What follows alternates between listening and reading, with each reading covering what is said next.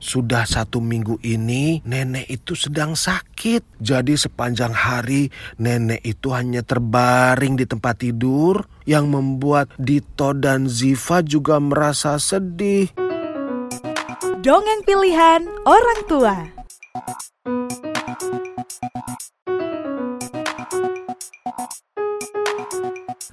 Halo sahabat Nusantara bertutur. Halo, halo, halo. Senang sekali bisa ketemu lagi dengan Paman Geri kali ini Untuk membacakan cerita yang ada di Nusantara bertutur.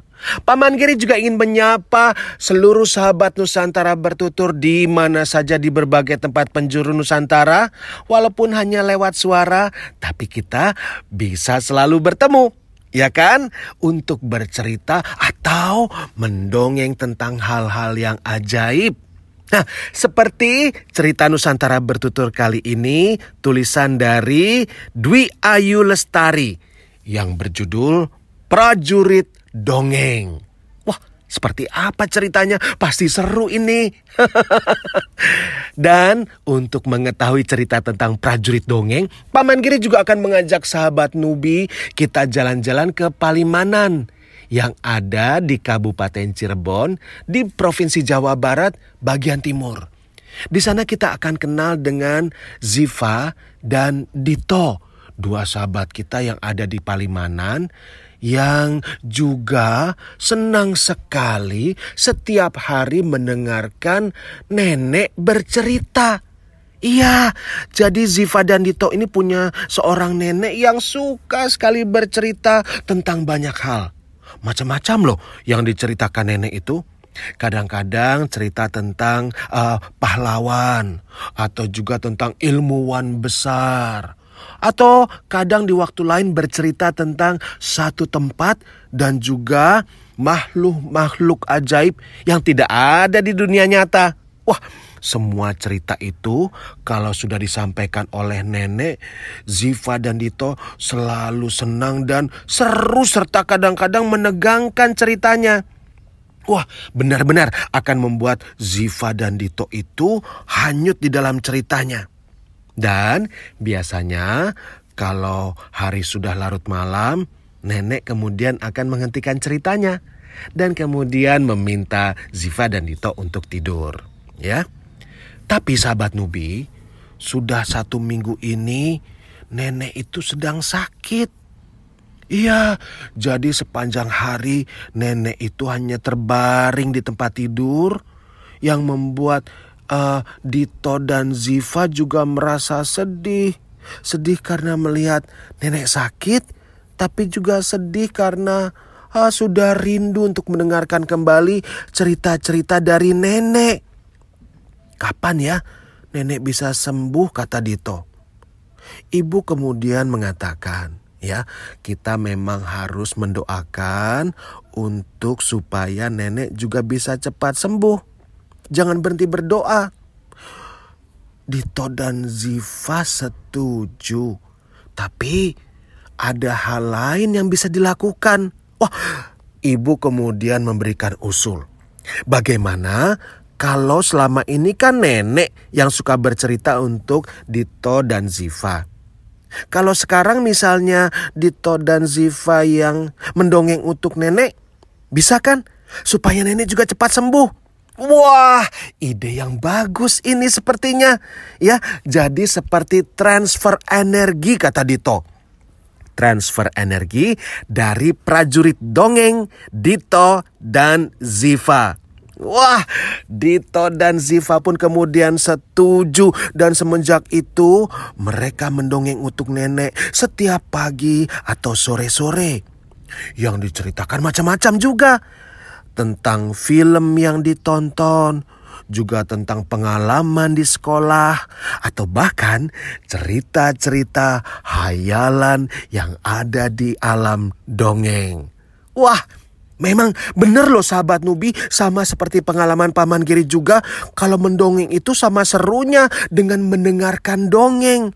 Iya, jadi seperti Dito dan Ziva setiap bercerita, nenek itu juga kemudian kadang-kadang tersenyum. Kadang-kadang juga tertawa. Atau kadang-kadang mengacungkan jempol. walaupun gerakannya pelan-pelan karena masih sakit, ya. Sahabat Nubi, pada suatu hari Ziva sedang membantu ibu memasak bubur ayam kesukaan nenek.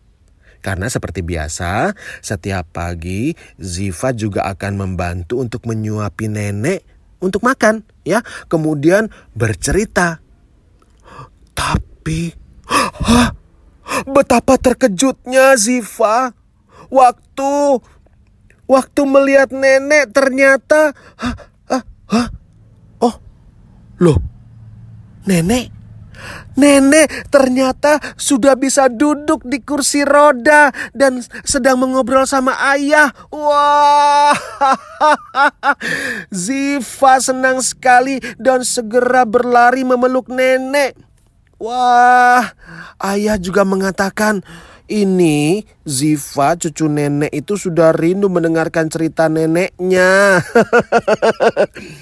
nenek juga berkata alhamdulillah. Jadi nanti malam nenek sudah bisa bercerita kembali. Wah, Ziva dan Dito senang sekali.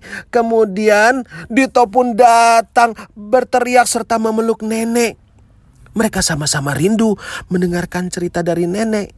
Ya, tapi Ternyata nenek juga mengatakan kita harus membuat janji selain nenek yang bercerita, prajurit dongeng, Ziva dan Dito juga harus mendongeng untuk nenek. Semuanya mengatakan siap dan bersamaan juga mengatakan kita kan prajurit dongeng. Jadi sahabat Nubi, pada malam harinya seperti janji nenek, nenek pun menceritakan kisah-kisah kepada Dito dan Ziva. Benar-benar senang akhirnya mereka karena nenek sudah sembuh dan bisa bercerita seperti sedia kala. Nah, itulah cerita yang berjudul Prajurit Dongeng tulisan dari Dwi Ayu Lestari di Nusantara Bertutur. Memang mendongeng itu itu adalah salah satu kegiatan yang juga bisa mengasah kemampuan seseorang untuk berbicara dan berpikir dengan baik. Seperti uh, Dito dan Zif, Ziva, sahabat kita yang tinggal di Palimanan di Cirebon, ya, sahabat Nubi. Nah, kalau tadi nenek uh, Dito dan Ziva senang bercerita, sekarang Paman Kiri punya pertanyaan dulu untuk sahabat Nubi di mana pun sebelum Paman Giri pamit, coba Paman Giri ingin tahu. Biasanya di berbagai tempat di Indonesia ini di seluruh penjuru Nusantara kita punya nama panggilan atau sebutan yang berbeda-beda untuk nenek. Ayo, bagaimana cara sahabat Nubi memanggil nenek? Ah, macam-macam kan? Ada yang bilang nenek, ada yang bilang nini, ada yang bilang eyang, ada juga yang menyebutnya simbah, tapi juga ada yang bilang opung. Ayo, ayo, apa yang sahabat Nubi katakan untuk memanggil nenek namanya? Coba boleh kasih tahu Paman Geri ya. Lalu salam dari Paman Geri juga untuk nenek kalian, sahabat Nubi. Sampai ketemu lagi dengan Paman Geri. Salam humpala. Hai teman-teman, terima kasih sudah mendengarkan dongeng pilihan orang tua. Sampai berjumpa di dongeng berikutnya ya teman-teman. Dadah!